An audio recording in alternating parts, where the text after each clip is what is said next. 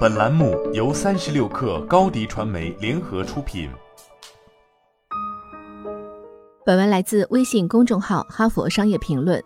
牛津大学、伦敦大学国王学院、哈佛大学和西悉尼大学的联合研究显示，智能手机削弱了我们记住重要细节的能力。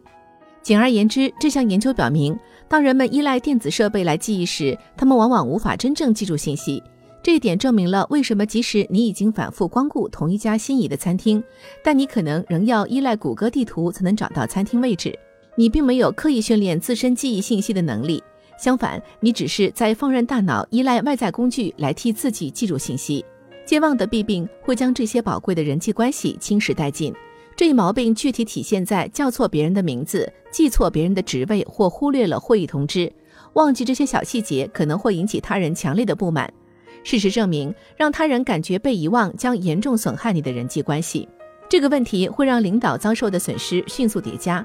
你一旦忘记关于顾客和团队的小细节，你向他们传递的信息就是你对于他们的关系不感兴趣，也无意投入这段关系。在危机时期，当人们向你寻求安慰和支持时，他们对这一点的感受尤为强烈。你应该记住他们个人的具体情况，这样做有助于让你根据每个人的处境改善沟通方式。同时调整对他们的期望，在紧急状态下，科技只能为你提供有限的帮助。研究表明，人们理解信息的最佳途径各不相同，具体取决于他们个人的学习风格。最著名的模型之一 VARK 量表把学习风格分为视觉型、听觉型、读写型和动觉型四类。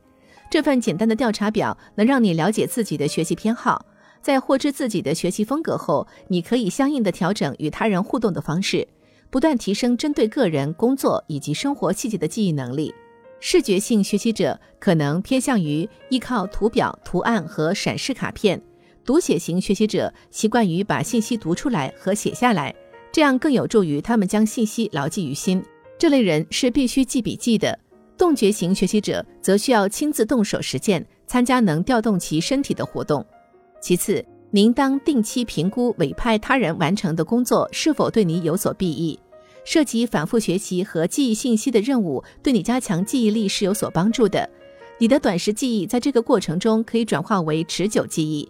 反复学习同一内容会强化形成记忆的神经网络，让你的大脑以后更准确地记住各种信息细节。优先选择记住最新信息，而不是最重要的信息。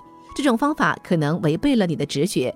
我在选择优先记忆哪些信息时，最先关注的往往不是最重要的信息，而是最新信息。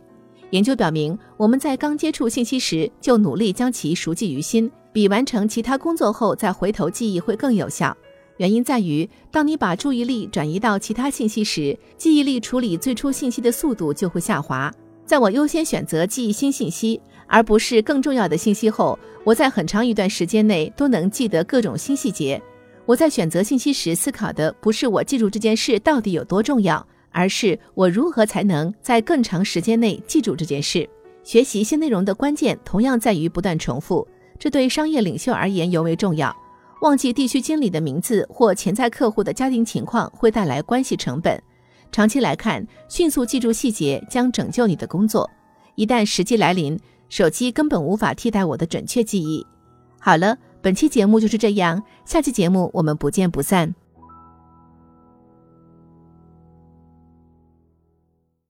高迪传媒为广大企业提供新媒体短视频代运营服务，商务合作请关注微信公众号高迪传媒。